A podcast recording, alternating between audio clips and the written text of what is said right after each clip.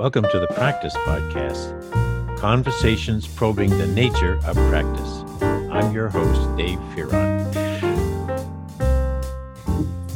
Folks, I am delighted to have finally caught up with Christine Fasillo, who was a student of mine in a previous century, but she was very young,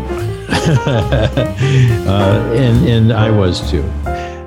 But it was an interesting time to be in a course of studying management at that time, because we talked a lot about management being about control, about, you know, nailing down the systems. The quality aspects more had to do with standardization, and it all seemed to make sense back in the 90s and even in the early 2000s. But ever since, it makes less and less sense, because now we're in a world of agile, right, Christine, and fast and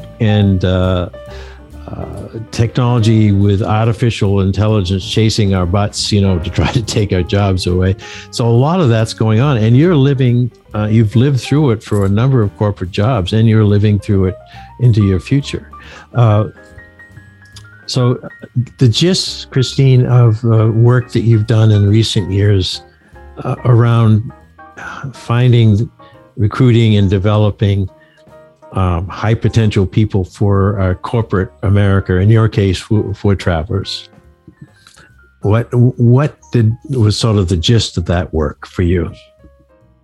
Sure. So I definitely have spent the vast majority of my career in the HR space, and most recently, the last 6, really focused on emerging talent, early career, so fresh out of college, which is such a great demographic to work with, and really just getting in and helping them grow. So going to campuses or recruiting from different campuses to extract high energy, driven, curious individuals. So I was working with the technology group, so really digging in to attract individuals that possess some of those characteristics, thirsty to learn.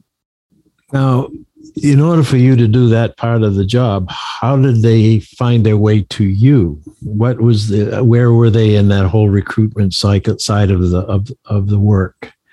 In other words, let's start it another way. Where did your company find them to even have them consider coming into the leadership programs that you were leading? Yeah, that's a great question.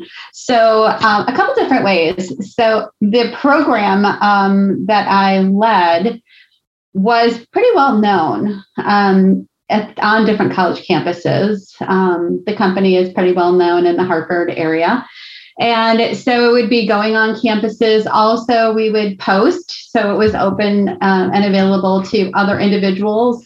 At some point, we started to look also at not only college grads, but individuals that had been out of school for a couple years, still early in their careers. And most recently, because the program focus really started to be more targeted towards software engineers, we opened up our criteria to look at individuals that were graduating from boot camp, technical boot camps, predominantly software engineering types of boot camps. Yeah. So there was a couple different ways that we would, reach into those campuses, boot camps, and this general posting to capture the type of candidate that we were looking for. Now, starting back to the point of rapid change, what I've been watching from somewhat afar now, but I saw the trend coming for years, was that there was a perception of a dwindling supply of people being prepared in the area that you're talking about.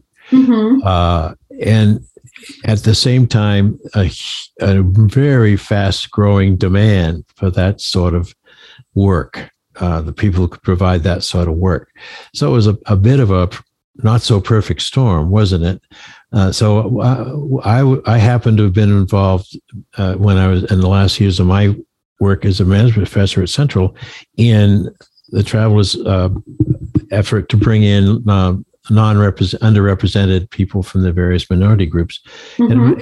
And it was, so I was a bit in tune with what was going on with that perfect storm.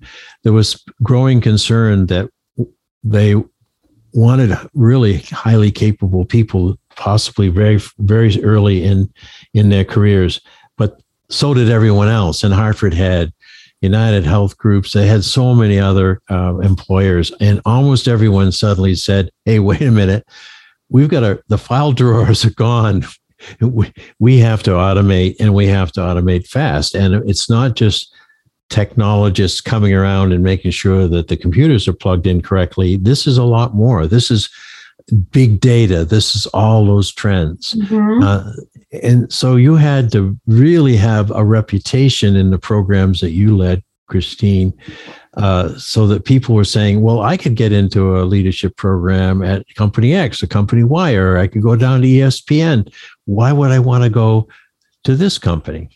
And you guys had to provide a pretty solid but enticing answer to that. So what did you tend to say to people about coming with you instead of all these other choices?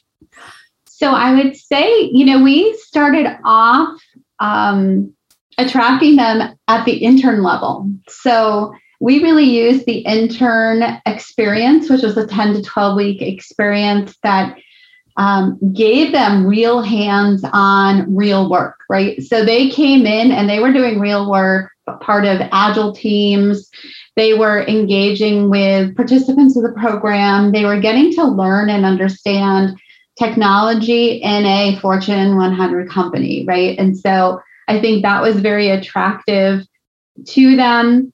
There were other opportunities to network. So very similar to other LDPs, I think it was word of mouth. We had participants and interns that had great experiences. They went back to their campuses and talked about that. Mm-hmm. And they would build relationships with participants and managers within the company. So it was an easy, when it was time to graduate and to land their full-time job, it was a really easy decision for them to want to be a part of the LDP because they received pieces and parts of it during their internships. So that was sort of priming the pump. And that definitely was important when mentioning my experience with it. And I can remember the conversations I would have in my office where they would say, well, I did have a great summer internship at Travelers or whatever company they want to talk about, but now I've got to decide on plugging my life into this company for an indefinite period. Now, that was some years back. Given what I've said about the hyper competitiveness in our region and across the country, actually, for people who can become really effective corporate citizens, at the same time can provide the technical skills that you're calling on, you had to... you had to deal with, I would say to them, well, remember, this is a big part of your living day. You're going to be living in that company in more hours than you are in almost anything else you do. Don't be scared about that. It's the truth. So these are going to become your friends, your family. These are going to become sometimes your competition. But while, yes, your skill set is attractive to them now, what's probably going to keep you in that company is how you become a practitioner in that company, someone who is feeling like when you step into that, off the elevator and onto that floor, that's your home. Now, mm-hmm. Maybe I was being a little over romantic about that, Christine, but what do you think? Because you brought them in, but your company also loses people. They don't always feel at home after a while, particularly if they're coming in from a different non-traditional way, like a boot camp versus the intern program. Mm-hmm. Well, I would agree with you around the relationships. I think that is part of the sticking point. I think we've all heard people leave people, not necessarily leave the company per se. Yeah, sure. So the relationships can make or break the experience. Mm-hmm. And so in the program, we really are encouraging individuals to make those deep relationships. So we set time aside, right?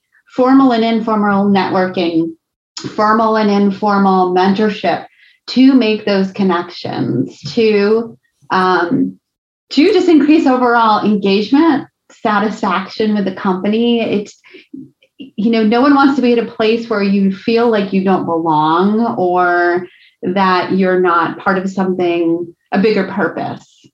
Mm. Yeah. And more than ever, I mean, it's like you just quoted everything I've been reading and very, very accurately that it is about feeling that there's an alignment between their purpose for their own practice and how they want to grow themselves through that practice and the organization's purpose. And sometimes it's very simply, they're doing some really cool things in data capture or really cool things in analytics. But that's only the start. After that is, to your point, who will I be working with? How will I be listened to? Will I be able to have as much information access as I need to perform my job? Because here's what hangs over the companies that you've been part of, Christine, and it still hangs over in the Hartford area and probably with a lot of larger corporations. I don't want to become a number. I don't want to be a widget. I don't want to be someone who's plugged into a square peg. So all of that sense, plus also their company is run, by people who are out of touch with the realities of my life. Some of those stereotypic things, which had to be overcome if they're going to settle in and feel comfortable. Mm-hmm. And you as a coach, and as you have been in the roles in the last 6 years, how do you talk to people about that? How do you help them understand that some of those stereotypes are old news and probably not part of the company's future?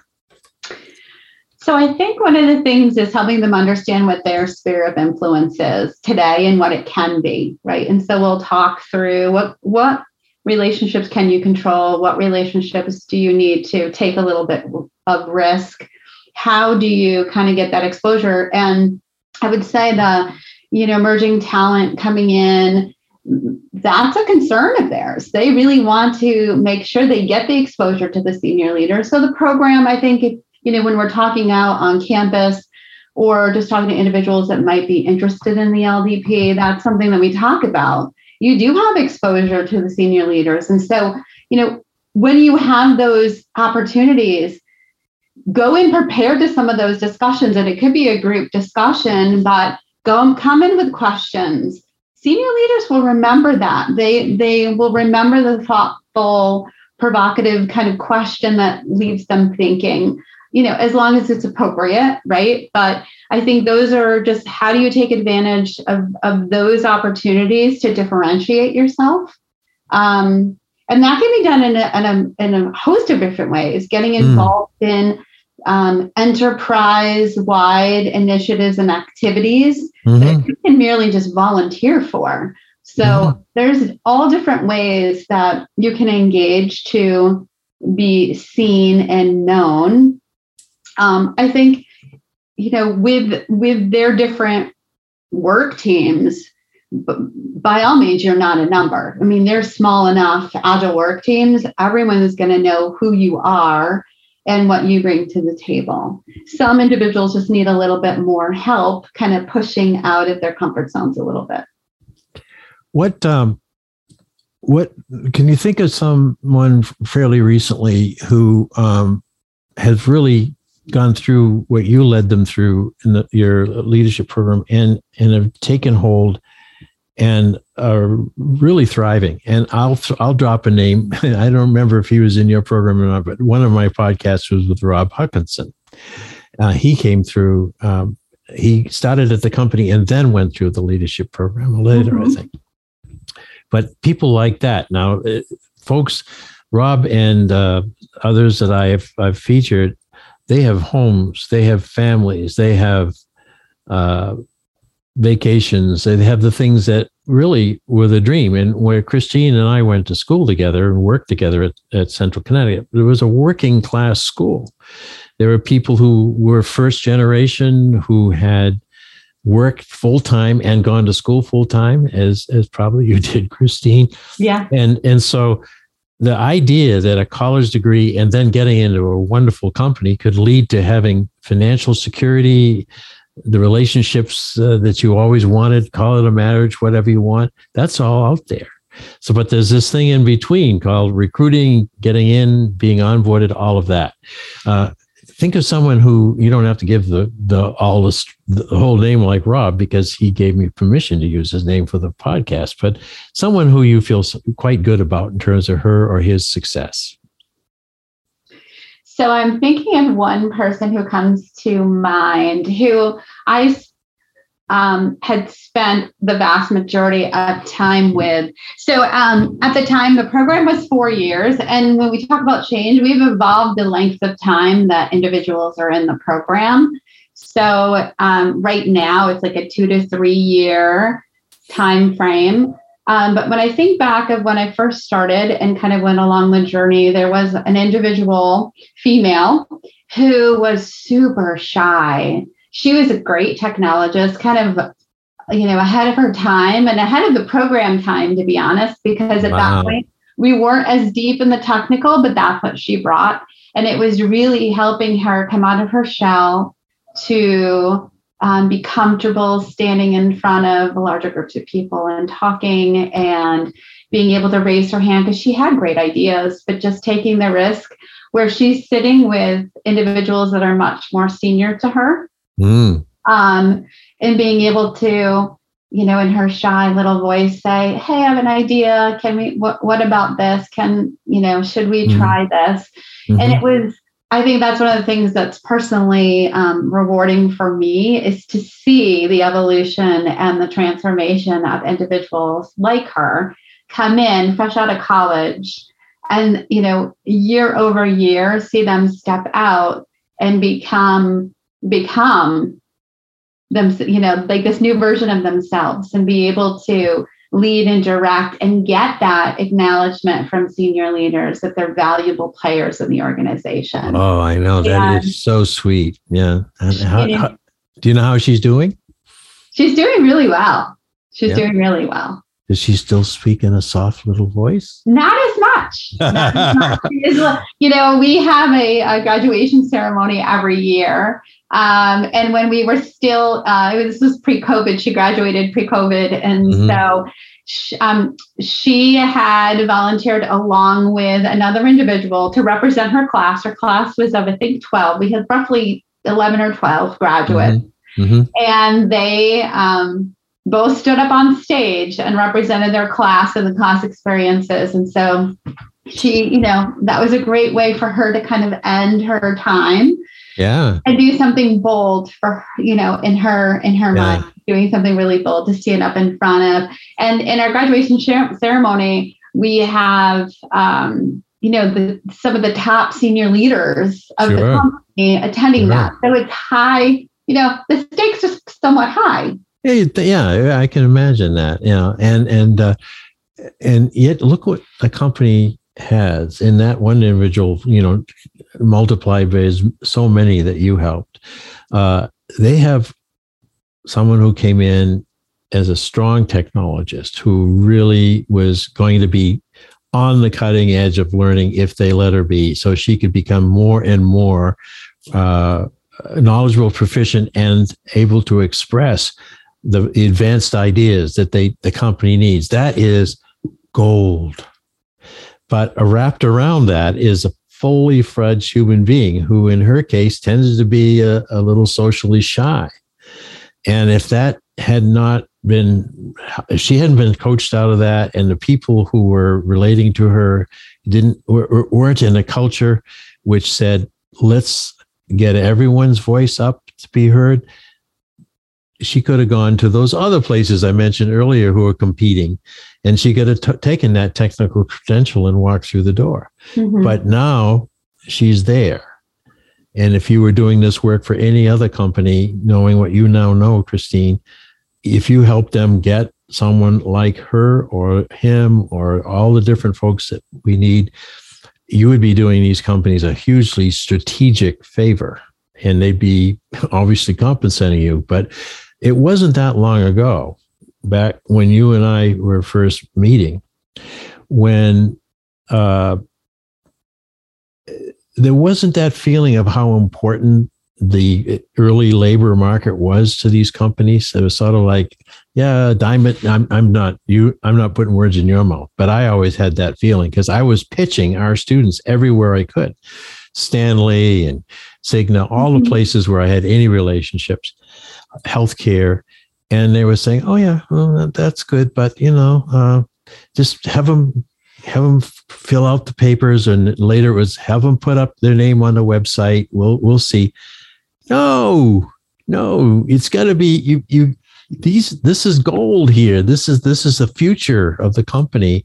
But over time, I'm thinking it's been more a realization at the strategic level of corporate thinking that, yeah, these programs like the ones you've been part of and are truly important.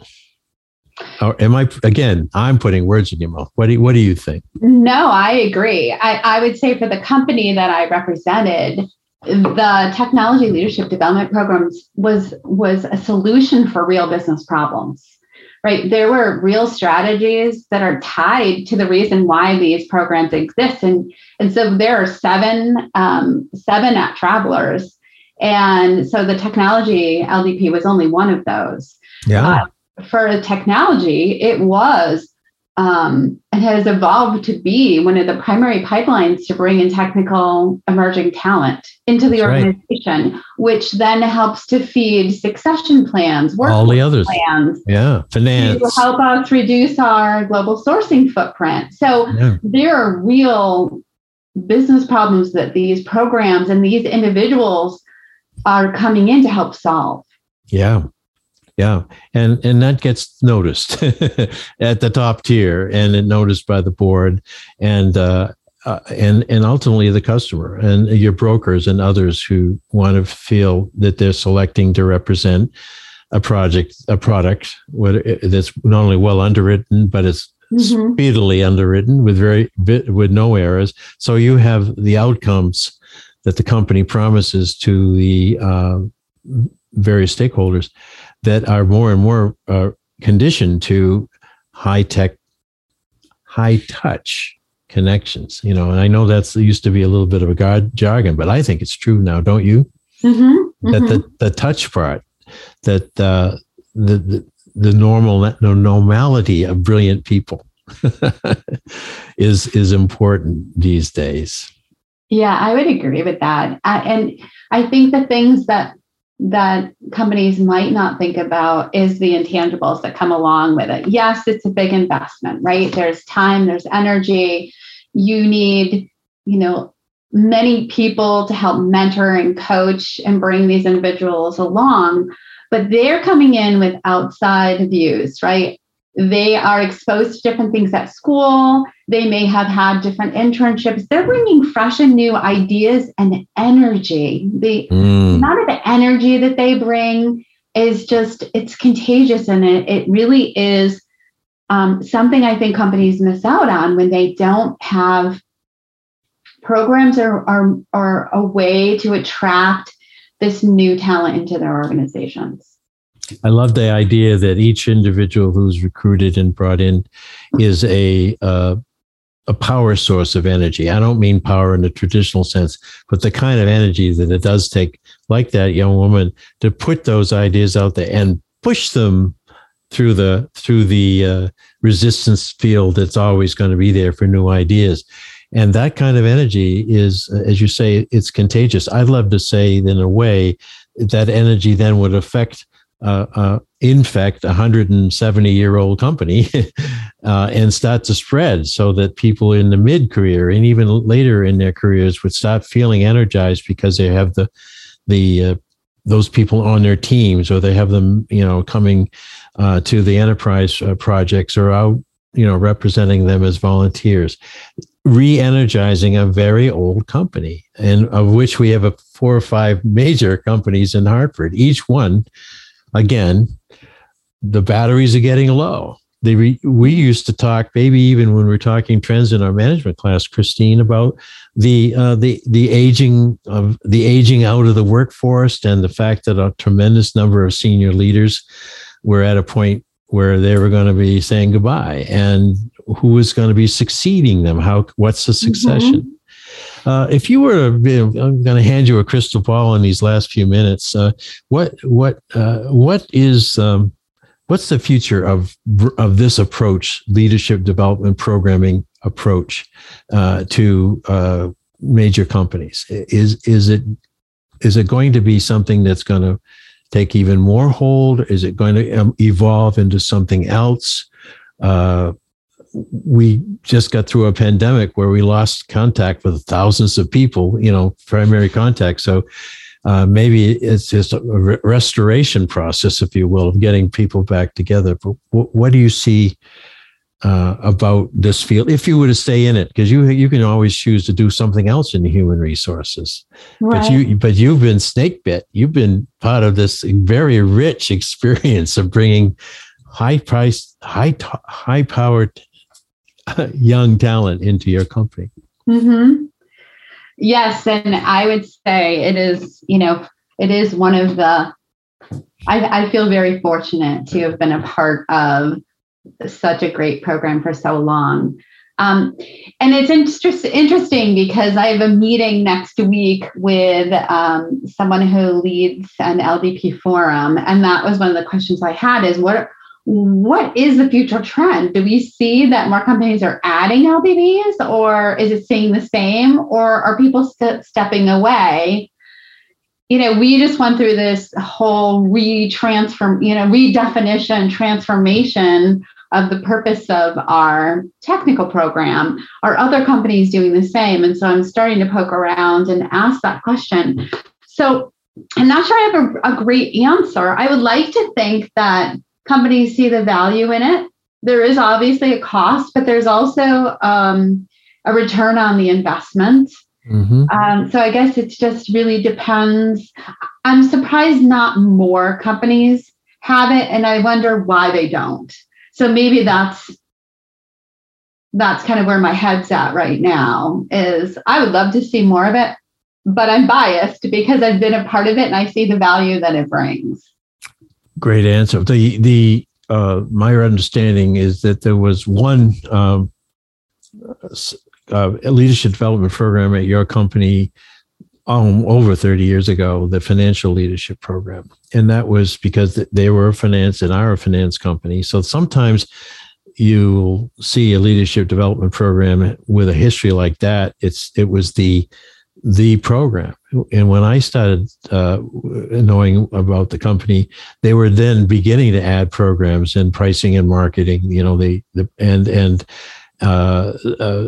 was small programs in HR, but if I were to get a sense of the lean, it would be, well, we're just going to build up our finance leadership program because those are the kind of people who rise to the senior level. I don't think it's quite the same anymore. I think, yes, that's true, but there could be a person coming up through the technology stream who could become CEO someday, and it could be a young woman. And she may be only 39 when she becomes CEO,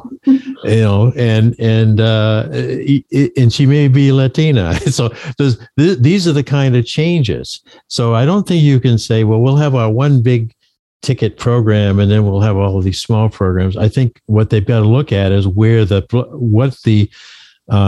essentially where the main arteries for their business, mm-hmm. for the energy we talked about. And it's not just finance.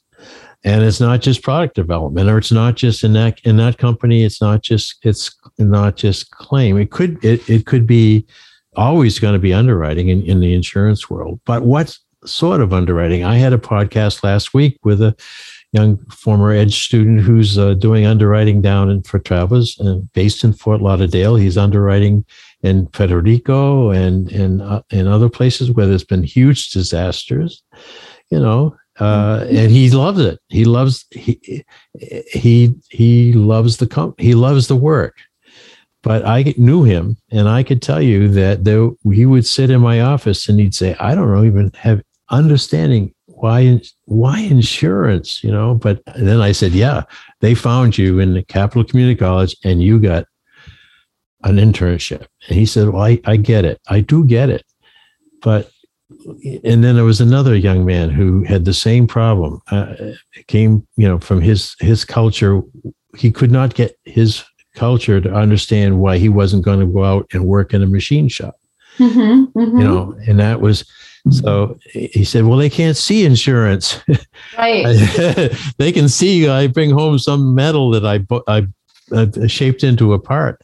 And so we had these conversations. So, but I, in terms of the understanding the future now, I think there's going to be many points of rise for the kinds of leadership development needed. And I want to stress the point, leadership development, not just technical acumen or business acumen, all the other acumen, but to be able to see change coming and dive into it, swim around, right. Change. That's what Peter Vail wrote about in terms of why do you need leadership at all? Change. That's the only reason. Change. So you need people who relish it, who make it happen. And look for it to happen again. So that, again, could come from just about anyone in a company of the ones that you've been part of. What do you think the concern of the forum you're going to be talking to next week is then about the LDB movement? Are they sensing that it's going to go this way, or are they wondering too? Yeah, I don't know. So I'm hoping, and I can definitely double back with you on what my findings are on what the trend is. It'll be interesting to see if any are created to offset some of the resignations and just talent movement that we're seeing more globally. Mm-hmm. Yeah, I'm not sure. Yeah, I think you're onto that, though. There is this big resignation phenomenon that's never been seen before. And that's new generation. We label them X's and Y's and early millennials and all of that. But it's basically people, not just that group, but people who have been so dislodged in the last 2.5 years from what their circumstances were. Mm-hmm. That when they return, they're not going to want a repeat of this part of those circumstances that were negative or that held them down and made them feel less than they knew they were when they were basically able to be all themselves at home. So that's going to be an interesting thing.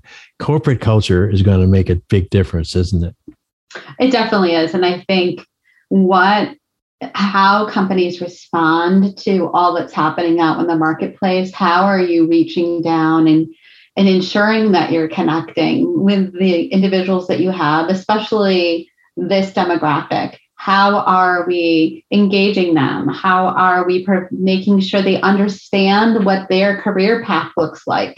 Mm-hmm. I think if they can see it and they feel that it's tangible and they can get there, they're less likely to leave. It's not all about the money. Yes, the money helps, but that's not what's going to keep them in the chair. It's, am I being challenged? Do I have a voice at the table?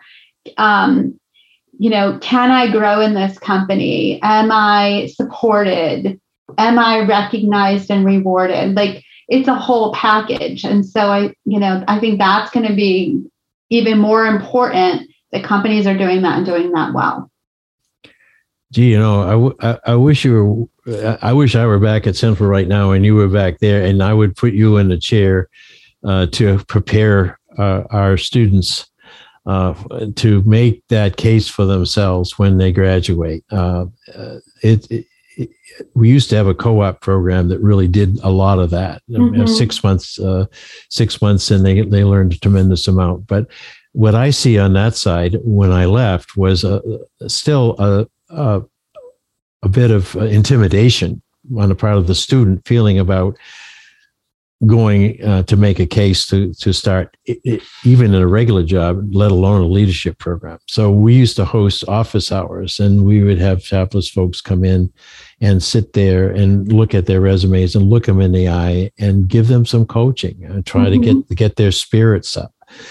But it's a heavy lift for a lot of people, and you have provided a wonderfully supportive leverage to help them make that lift. And I see you doing that in other ways as long as you care to in your future. Thank you. Thank you. Very impressed. You learn well in my management class. I love your management class. I was a non-traditional student. So yes, you were. That's what we used to call you guys. Full time and going to school at night and kind of trudging through that. And so I loved it, your class, because it was non-traditional. It had real life application right away. You didn't have to wait. You could just take what you learned. I mean, and I was joking with you around Fast Company, like reading the Fast Company article and innovation way back, like even way back then. So, and it's quite a few years. Hell yeah. But am I right that you brought you were working for, was it the CEO of? Yeah, Dan Wheeler. I wasn't working with him, but I was in his overall line of business. And we had the opportunity to partner together for the United Way giving campaign. And so that's my exposure to him. And he was phenomenal. He came to class. And see, that really got me started on that innovation. It was so effective. The students' eyes were as big as, pie plates. A real, senior leader, corporate leader in a very, very newly dynamic field of health insurance, very different. And he made that place. I can still remember him, and he was very down to earth, and the students warmed to him. And I thought, I'm going to do lots more of that. So Christine, you started my innovation interest. I had a guest every week for the remaining 17 or 18 years that I taught there, of all sorts, as well as taking people out when I could to, various business locations and getting them that feel. Because that's what I was preparing. I was preparing people who were comfortable talking with a CEO and comfortable walking around on a shop floor and asking politely if a worker could tell you a little bit about what they do.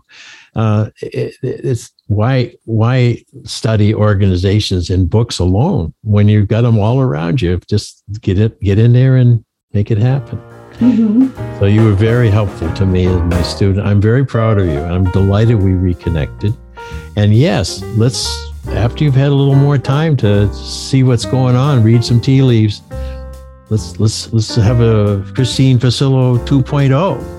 I would love that. That would be phenomenal. I thank you so much for all of the practices and exposures that you instilled in me early on, because I was early on in my career way back then, and I've been able to carry that forward, and so very grateful for that. Well, thank you. Thank you very much.